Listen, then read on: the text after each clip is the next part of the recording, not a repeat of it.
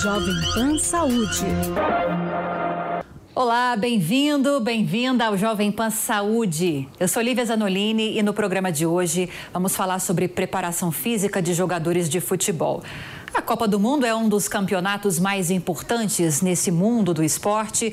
Os jogadores se preparam anos para esse momento, os treinos são pesados, alimentações especiais e rígidas. Mas, infelizmente, as lesões e também a pressão psicológica chegam a afetar muitas vezes, nem sempre, mas muitas vezes, o desempenho dos atletas. E para a gente entender melhor como funciona essa preparação física e também os cuidados para evitar lesões e também a saúde mental desses atletas, a gente conversa agora com o personal trainer Samurai, que é especialista em movimentos, performance e treinamento tridimensional. Samurai, bem-vindo, obrigada pela entrevista. Olá, boa tarde a todos. É muito bom estar por aqui. É, agradecer a presença e vamos contribuir um pouquinho para a saúde coletiva da, da, das pessoas. Isso aí. E também o Dr. Roberto Ranzini, que é ortopedista e médico do esporte. Doutor Roberto, obrigada também pela presença. Seja bem-vindo. Obrigado. Boa tarde, Lívia. Boa tarde a todos os espectadores aí. E eu começo então seguindo a ordem da tela. Quem está do meu lado aqui é o Dr. Roberto, para quem está acompanhando a gente nas plataformas de vídeo e na TV Jovem Pan News. Doutor Roberto, como eu disse no início, são anos de preparação para esses atletas, né? Já que a Copa do Mundo é o assunto do momento, vamos focar inicialmente na preparação desses jogadores e depois a gente amplia um pouco mais o tema, o leque para nós, pessoas comuns também. Essa preparação demora muito tempo, mas muitas vezes não é o suficiente para se evitar uma lesão e também tem a questão da pressão psicológica, né? É, é se a gente for destacar os principais pontos dessa preparação, o que, que é mais importante nessa preparação para deixar o jogador, até usando de uma palavra repetida, bem preparado para um momento como esse? É, todos os atletas profissionais, os atletas de alto desempenho, eles necessitam de um treinamento é, específico para aquela atividade física. Então, o jogador de futebol ele tem um treinamento específico visando muito mais membros inferiores e condição cardiorrespiratória.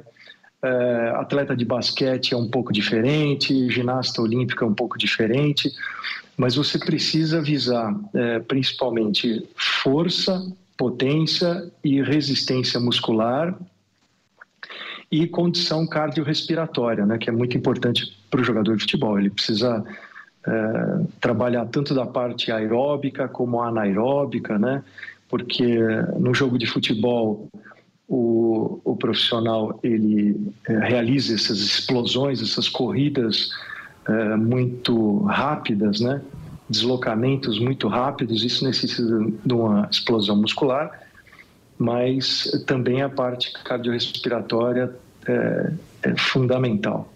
Agora, Samurai, para que os jogadores tenham o desempenho que eles têm, né, a resistência, a força que eles têm, são necessários quantos anos de treinamento, hein? Muito tempo? Eu nós estamos falando de pessoas que dedicaram uma vida inteira a essa carreira, né? Você tem meninos começando com 10, 11 anos de idade para atingir o seu ápice físico lá por volta dos 30 anos. Então, estamos falando, estamos falando aí de 20 anos de preparação para atingir o ápice e depois o desafio é tentar manter esse ápice o mais longe possível e que o declínio seja menos acentuado para ter uma longevidade maior de uma carreira que, embora começa cedo, também termina cedo, né? Um jogador de 40 anos é considerado velho para a profissão então ele tem uma janela de oportunidade aí de desempenho e alto rendimento e desenvolvimento profissional também muito pequena. Então, às vezes é, é um tiro só. E uma Copa do Mundo que é de quatro em quatro anos, puxando o link da Copa, né? Muitas vezes traz esse peso do se eu errar agora, talvez eu não esteja na próxima daqui quatro anos. Isso talvez seja a maior dificuldade de, de, dessa gestão entre corpo, mente e espírito, que a gente fala, né? Não só a preparação física, mas essa preparação mais complexa de, de um ambiente forçado, pesado emocionalmente e não dando margem para nenhum tipo de erro. Agora, Samurai, você tocou num ponto é, é, muito grave, muito sério, pelo menos na perspectiva dos jogadores, né? São tantos anos para se chegar num momento como esse, para ser indicado, né? Para ser jogador da seleção brasileira, como é o caso da nossa seleção, com toda certeza, e aí vem uma lesão. A gente teve no primeiro jogo de estreia da seleção brasileira contra a Sérvia, tivemos dois dos principais jogadores lesionados, Neymar, Danilo, que ficaram fora da fase de grupos. Ou seja, isso pode acontecer, mas essa preparação física pode atenuar, amenizar essa gravidade das lesões? Eu acho que pode sim. É, o meu trabalho, inclusive, é, é, tentar estudar o movimento dos atletas, né? E quando você estuda o movimento dos atletas, você antecipa características que podem estar sobrecarregando o movimento deles. Então, vou imaginar, para efeito de exemplo, o atleta tem uma pisada um pouco inadequada. Quando ele pisa um pouquinho torto, um pouco diferente do modelo mais eficiente de pisada, ele tem ali uma, uma sobrecarga em alguma outra estrutura, talvez um joelho, talvez um quadril, talvez até a coluna. E isso associado aos próprios movimentos do jogo podem, podem gerar lesões. Então, uma grande, um grande trabalho a ser feito é tentar antecipar esses movimentos através de uma análise de tentar antecipar essas lesões através de uma análise de movimento. É claro que você tem que contar com o imponderável, o cara toma um carrinho por trás, isso aí você não teria como antecipar. Mas ainda assim, um atleta que se movimenta bem, mesmo uma lesão que possa vir de um choque, de um trauma, ela ainda vai ser menos é, grave nele do que numa pessoa que naturalmente já, já se movimenta mal, tem um movimento mais restrito, ou seja, ela precisa de de menos margem para já começar a se machucar. Então, mesmo num, num, trauma, se você se movimentar bem, se você estiver equilibrado é, nas suas forças musculares, nas suas, nas suas capacidades articulares, se você estiver com o corpo em harmonia, e até se você tiver mais confiança, tiver um, um momento mental mais forte, talvez isso seja, seja uma, uma possibilidade de de, de, lidar melhor com, com os movimentos do jogo e até com os traumas que são inerentes ao próprio jogo. O jogo de futebol é um jogo de contato que você não consegue antecipar toda forma de ação. Se você pensar numa corrida de 100 metros, não tem nenhum contato. Então, se você fizer a execução bem feita e tiver um preparo muscular muito bem feito para aquele movimento, faz com que você consiga antecipar muito as lesões, mas um, um, jogo que é mais aleatório como o futebol, e às vezes o campo mesmo, é um campo que está mais esburacado, seja, mas assim, se você vai lidar com um campo que é esburacado, sua capacidade de movimentação do seu tornozelo, por exemplo, tem que ser excelente, porque senão você já vai associar uma capacidade ruim com um campo esburacado, a chance de você ter uma lesão é muito grande. Agora, doutor Roberto, são vários os tipos de lesões possíveis para esses jogadores. Algumas lesões conseguem ser tratadas a tempo, por exemplo, no caso de Neymar, que eu citei, e de Danilo, eles conseguiram é, voltar a campo ainda durante a Copa do Mundo, mas a gente tem alguns tipos de lesão, por exemplo, que os jogadores não conseguem mais, como é o caso de Gabriel Jesus, que teve que passar por uma cirurgia e ficou de fora da Copa do Mundo. É, é são tratamentos diferentes para diferentes tipos de lesões, mas dá para fazer um apanhado geral de como é esse procedimento quando um jogador passa por um momento tão difícil como esse?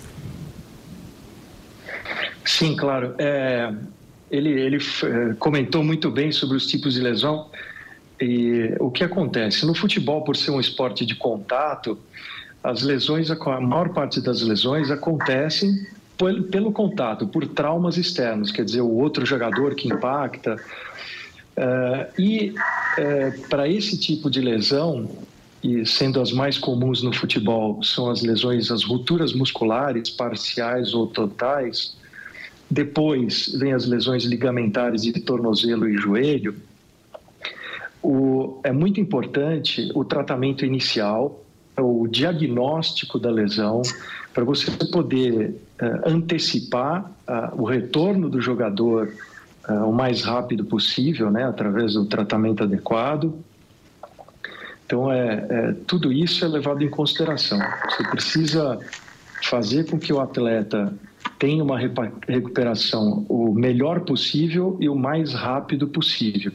Então, precisa determinar qual é a lesão, fazer o tratamento adequado e o retorno à atividade esportiva. Agora, esse retorno, doutor Roberto, imagino que seja um retorno. Vou fazer essa pergunta para o senhor, mas depois eu quero uma complementação do Samurai também nesse ponto. É, geralmente é um retorno gradativo, né? Tem que se tomar cuidado com esse retorno do atleta para não piorar a lesão ou atrapalhar esse treinamento. E mais, o, o jogador, uma vez lesionado, quando essa lesão é muito grave, ele consegue retomar depois de um tratamento muito bem feito, de, de retomar a forma física, ele consegue voltar a ter o desempenho que ele tinha antes ou muito difícil disso acontecer? Depende muito do tipo de lesão, Lívia. É, existem as lesões, por exemplo, aqui o Gabriel Jesus é, sofreu uma lesão de ligamento cruzado anterior de joelho, que necessita de cirurgia. É, a recuperação é muito demorada, mas na idade dele é possível retornar a, ao desempenho que ele tinha anteriormente. Uh, as lesões musculares totais, uh, elas precisam também de cirurgia e o atleta pode voltar à atividade normal. As lesões muito graves, uh, que do joelho, por exemplo, você tem uma lesão de cartilagem do joelho associada à lesão ligamentar e lesão de menisco. Então, tudo isso vai fazer com que o atleta tenha mais dificuldade a retornar ao estado inicial uh, antes da lesão. É, existem lesões em que uh, depõem muito contra a continuidade daquela atividade. Mas na maior parte dos casos, e considerando os atletas de elite, profissionais que são muito preparados e são jovens, a capacidade capacidade de recuperação dessas lesões é muito grande. Então, a não ser que seja uma lesão muito grave que impossibilite o retorno do, do atleta à atividade anterior. Mas quase todas, quase todas, levando em consideração o, o, o futebol, né, é, a gente consegue fazer com que o atleta volte à atividade física, volte à sua prática como uh, anteriormente. Se o atleta for um pouco mais uh, idoso, entre aspas, esse idoso, uh, a capacidade de recuperação vai diminuindo. Então, o atleta pode, pode ficar prejudicado e não retornar à atividade física ou não retornar à prática como anteriormente. Agora, Samora, em termos de idade, até para complementar o que o doutor Roberto falou, o que, que seria esse atleta idoso? Eu entendi que não é idoso idoso acima de 60, mas o que seria? Qual que seria a faixa etária ou a idade desse atleta que teria mais dificuldade de retomar o desempenho anterior depois de uma grave lesão? Isso é relativo, né, Lívia? É, acho que tem que olhar também o histórico de cada atleta, porque estatisticamente a maior causa de, de lesão no esporte, principalmente, é a lesão prévia. Ou seja, uma vez que você tem uma lesão, você abre uma possibilidade maior agora de ter uma próxima lesão em função das compensações que você faz após a primeira lesão. Então, às vezes você tem um atleta que cronologicamente ele tem uma idade mais avançada, vamos imaginar, ele tem isso avançado que a gente fala é para o esporte de alto rendimento, ele tem 35 anos, mas se ele tiver uma carreira que ele chegou até ali quase sem lesão, um bom exemplo é o próprio Zé Roberto, que recentemente se se aposentou, teve, manteve um físico impecável ao longo da carreira e chegou a jogar no alto nível aos 40, 41 anos, foi campeão brasileiro, capitão do time. É, o nosso olhar para esse, esse atleta não tem muito a ver com a cronologia. Claro que a cronologia é um elemento que você põe na balança, mas se você pegar um caso como o Ronaldo Fenômeno, que antes dos 30 anos já tinha três cirurgias no joelho, tinha várias lesões, é, é, este olhar é um pouquinho diferente. Por quê? Porque cada lesão ela vai deixando suas sequelas, ela vai deixando suas compensações, ela vai gerando uma, uma certa desarmonia no seu corpo. É, e a tendência é que fique mais difícil longo, a cada ano se recuperar. Até do ponto de vista emocional também. Chega uma hora que o atleta fala: Nossa, de novo eu estou machucado. Cara, não acredito, vou ficar um ano fora mais uma vez. Então, peso muito grande também. Que a gente vai chamar de um atleta mais velho, entre aspas, pode ser cronologicamente, mas se você pensar, uma, uma pessoa de 30, 35 anos, ela está num, num auge físico, ela não está ainda em, em, decadência física, mas muitas vezes ela carrega junto com ela um histórico muito pesado e que às vezes é, o corpo já não dá mais conta de uma, duas, três, quatro lesões seguidas tendo que recuperar. E isso torna esse caminho, esse processo um pouco mais, mais difícil. Agora, doutor Roberto, não dá para a gente falar de atletas de alto rendimento, sobretudo que estão participando desse campeonato que é considerado um dos ou o mais importante do mundo não dá para falar, esquecer de falar, de mencionar o peso que tem a pressão psicológica na saúde, no desempenho, na performance desses atletas, né? Sim, é claro, os atletas sofrem demais uma pressão psicológica o tempo inteiro. Imagina um atleta desse com é, jogos acompanhados do mundo inteiro, milhões de pessoas, é, o futuro dele está em jogo. Então, tem muito atleta que desenvolve depressão, tem atleta que é, desenvolve o burnout, né, que ele é, para, não, não consegue evoluir no treinamento, não consegue jogar, tem um um problema muito sério. A parte de saúde mental do atleta tem que ser sempre acompanhada pela equipe eh, do, do clube ou da, da seleção por um psicólogo. Isso é muito importante. Agora, Samurai, o atleta que está emocionalmente mais fragilizado, mais enfraquecido, isso faz a diferença na preparação dele e mais. Aquele atleta que foi lesionado e que está passando por um momento muito complicado em termos de saúde mental, também é preciso que haja uma preparação física diferente nesses casos. Sim, a gente tem que lembrar que, antes de tudo, nós somos seres humanos, né? E ser humano é um ser complexo, ele não é só corpo, ele é corpo, mente, espírito. E qualquer um desses elementos vai interferir na performance. Se você pegar o atleta que, o Badio, vai, na Copa de 94, ele era o melhor atleta do mundo, ele era, o que é o Messi hoje, e ele perde um pênalti numa final de campeonato. Ele não perde por deficiência técnica, jamais. Se você colocasse ele num treino e mandasse ele bater 100 pênaltis, era capaz dele fazer os 100. Mas naquele contexto, a pressão psicológica é que pesa. Então, se é um esporte onde o elemento psicológico, o elemento mental, o elemento emocional está presente o tempo inteiro, nas suas tomadas de decisões, na, na forma como você encara os seus desafios, a gente costuma falar, por exemplo, no tênis, os 100 primeiros do mundo, eles não têm nenhum golpe diferente um do outro. Não é que ah, o Federer é melhor porque ele faz um golpe que ninguém faz, um movimento que ninguém faz. Não, a maior parte está aqui. Ó. Como é que ele lida quando ele tem um match point contra, ou três match points contra? Ou uma final de campeonato e três match points. Como é que ele lida com isso? E é aí que faz este atleta ser, ser um fenômeno, ser um, um extraordinário, um cara fora de série. Agora, quando a gente vai pensar num processo de retorno aos campos após uma lesão, a gente tem que considerar esse lado emocional. Por quê? Porque você vai colocar o atleta de volta no local onde ele se machucou, que é o campo de futebol. Foi ali que aconteceu a lesão dele e que muitas vezes ela traz junto com ele traumas.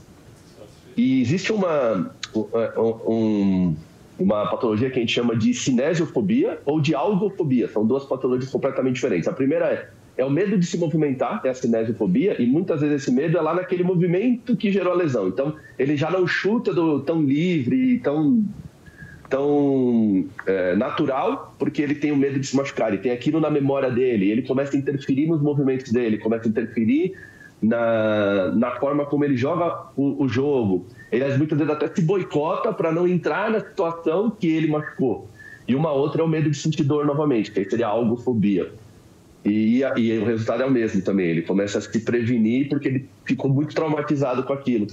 Então, o processo de reabilitação passa por gradativamente colocá-lo nesses mesmos cenários, em condição reduzida, para ele se sentir confortável de, olha, aqui, ó, chutar agora, olha, chuta aqui mais fraquinho, tá vendo? Ó, é, é, capaz, é viável. Por enquanto a gente fica só aqui até que ele está seguro e confortável nesse passo.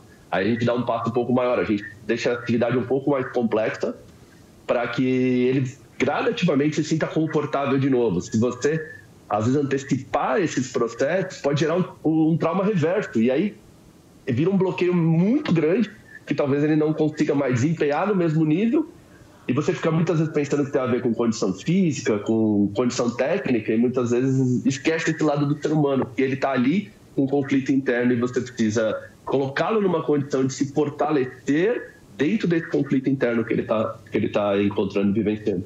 Agora, doutor Roberto, pelas explicações de ambos, é um atleta de alto rendimento, sobretudo que está participando, por exemplo, desse momento de Copa do Mundo, é exigido em várias frentes, né? Para que ele tenha um bom desempenho, uma performance boa, é preciso que ele cuide então dessa parte física, como muito bem explicou agora o Samurai, e também dessa questão psicológica, é, da saúde mental. A alimentação também é muito importante para que o atleta tenha energia para esse alto gasto calórico dele tudo isso tem que ser muito bem analisado, muito bem estudado, né? Ah, claro, claro, Lívia. É, aliás, só para comentar uma, um, uma fala do, do Samurai que eu achei interessante, ele deu um exemplo perfeito de, de tipo de esporte ou de atleta em que o, o fator psicológico influencia 99%, que é o tênis.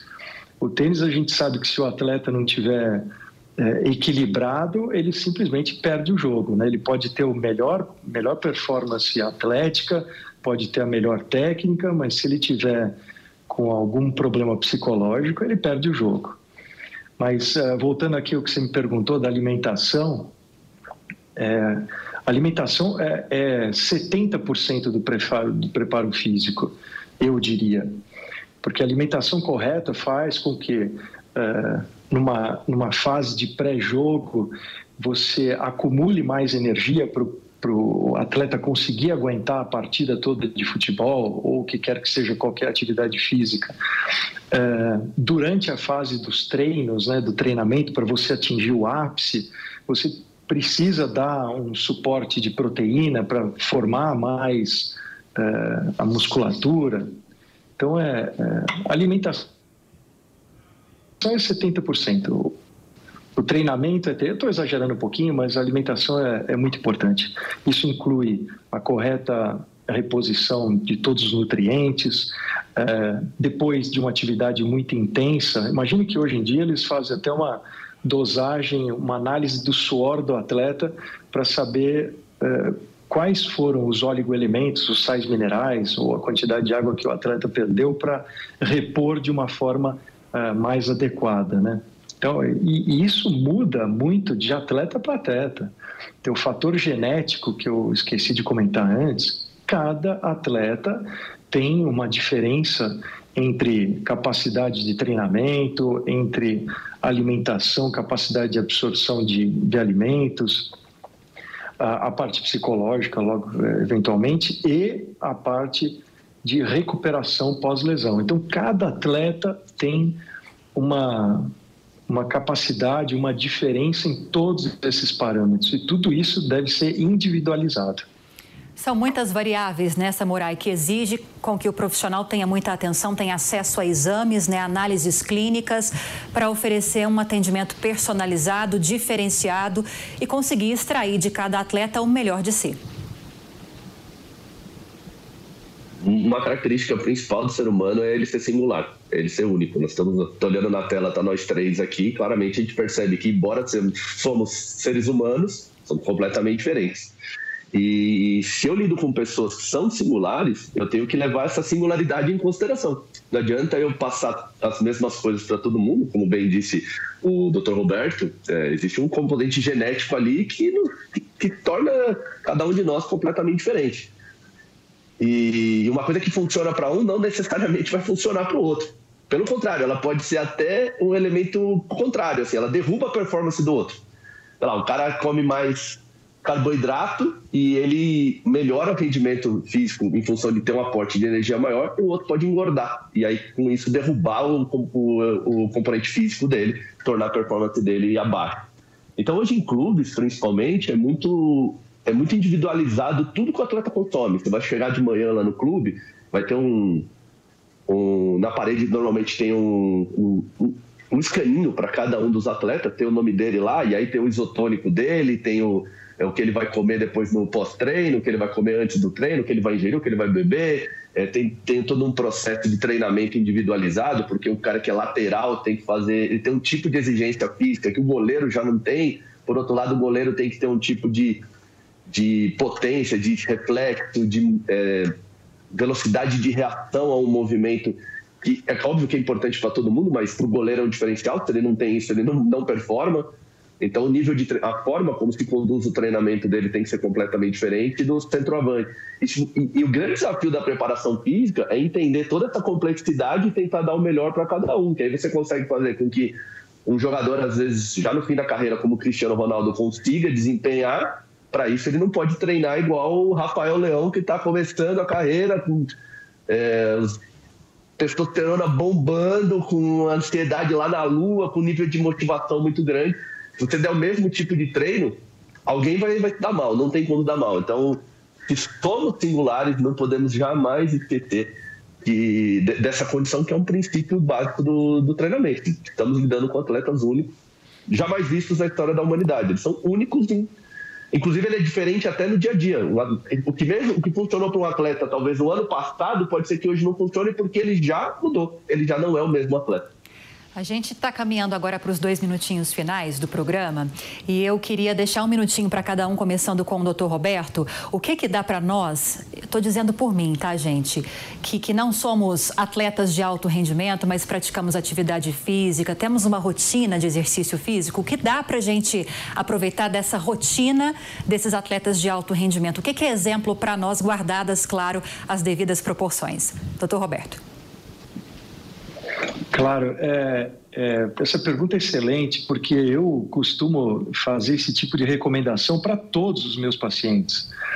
Ah, o paciente que tem um pouco mais de idade e quer começar a jogar beach tênis, que hoje é uma febre, né? Então, para você conseguir jogar o beach tênis e ter uma chance menor de lesão, você tem que fazer um preparo físico. A musculação é muito indicado, com o trabalho cardiorrespiratório. Então, a, a, e a alimentação também a gente tem que levar em consideração, mas principalmente para qualquer atividade física que você for fazer, eu recomendo um preparo específico. É, pode ser musculação simples, pode ser treinamento funcional, é, em que é, esteja incluído o fortalecimento muscular, o alongamento, a melhora das condições cardiorrespiratórias. Porque aquele atleta, muito comum isso acontecer, né? Aquele atleta ou a pessoa comum que quer fazer atividade física e não tem tempo, chega na hora do, da atividade, chega na hora do jogo, já dá uma aquecidinha, cinco minutos e vai lá, é um prato cheio para lesão. Eu falo que esse tipo de pessoa é melhor, são as melhores pessoas para os ortopedistas, né? Porque isso gera uma quantidade enorme de lesões.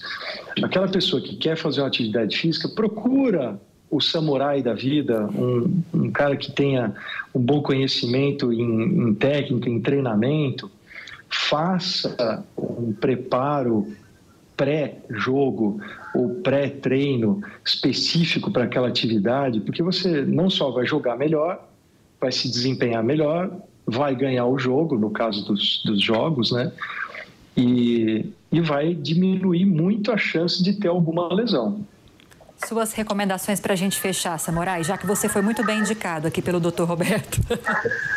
Oh, uma honra, obrigado, doutor. Espero não te mandar tanto paciente, viu, cara? Porque significa que é só gente, seguir eles suas seguiram recomendações. suas recomendações. Exatamente. Eu vou pegar até um gancho do que o próprio Dr. Roberto falou. Ele usou uma palavra que eu gosto muito, é o preparo, né? Acho que nada sobrevive ao preparo em qualquer coisa que você for fazer. Então, Lívia é jornalista e ela não está aí sem preparo. Ela, para ocupar esse espaço, ela se preparou. Então, acho que tudo na nossa vida que a gente se propuser a fazer, é importante que a gente entenda a preparação como essencial. Só que às vezes a gente, no dia a dia, eu acho que é um pouquinho do, do, do que a Lívia me perguntou agora, assim, da, da pessoa comum. Não necessariamente ela é atleta, né? Mas ela se depara com situações onde um preparo talvez ajude. É, mas o, o nome preparo, assim, tudo que você for fazer na sua vida tem uma demanda, tem uma exigência em corpo, mente espírito, e quanto mais você se desenvolve, quanto mais você se prepara, mais recursos você tem para desempenhar essa tarefa e torna a sua vida, de maneira geral, é mais proveitosa, mais harmônica e, consequentemente, mais feliz. Perfeito, gostaria de agradecê-los. Personal trainer Samurai, especialista em movimentos, performance e treinamento tridimensional. Muito obrigada pela entrevista de hoje, Samurai. Eu que agradeço, estou sempre à disposição. Foi um prazer conversar com vocês dois. E também Dr. Roberto Ranzini, ortopedista e médico do esporte. Foi muito bom falar com o senhor. Sejam sempre muito bem-vindos. Muito obrigado, foi um prazer, estou sempre à disposição aqui. E a você também que esteve conosco acompanhando o Jovem Pan Saúde. Agradeço também demais sua companhia. Espero que tenha gostado do programa de hoje. Lembrando que se você tiver alguma dúvida, alguma sugestão de outros temas, é só enviar um e-mail para a gente, saúde.jovempan.com.br. E para rever essa e outras entrevistas, é só acessar o canal Jovem Pan Saúde e também o aplicativo da Panflix para Android e iOS. Um grande abraço para você e até a próxima. Jovem Pan Saúde.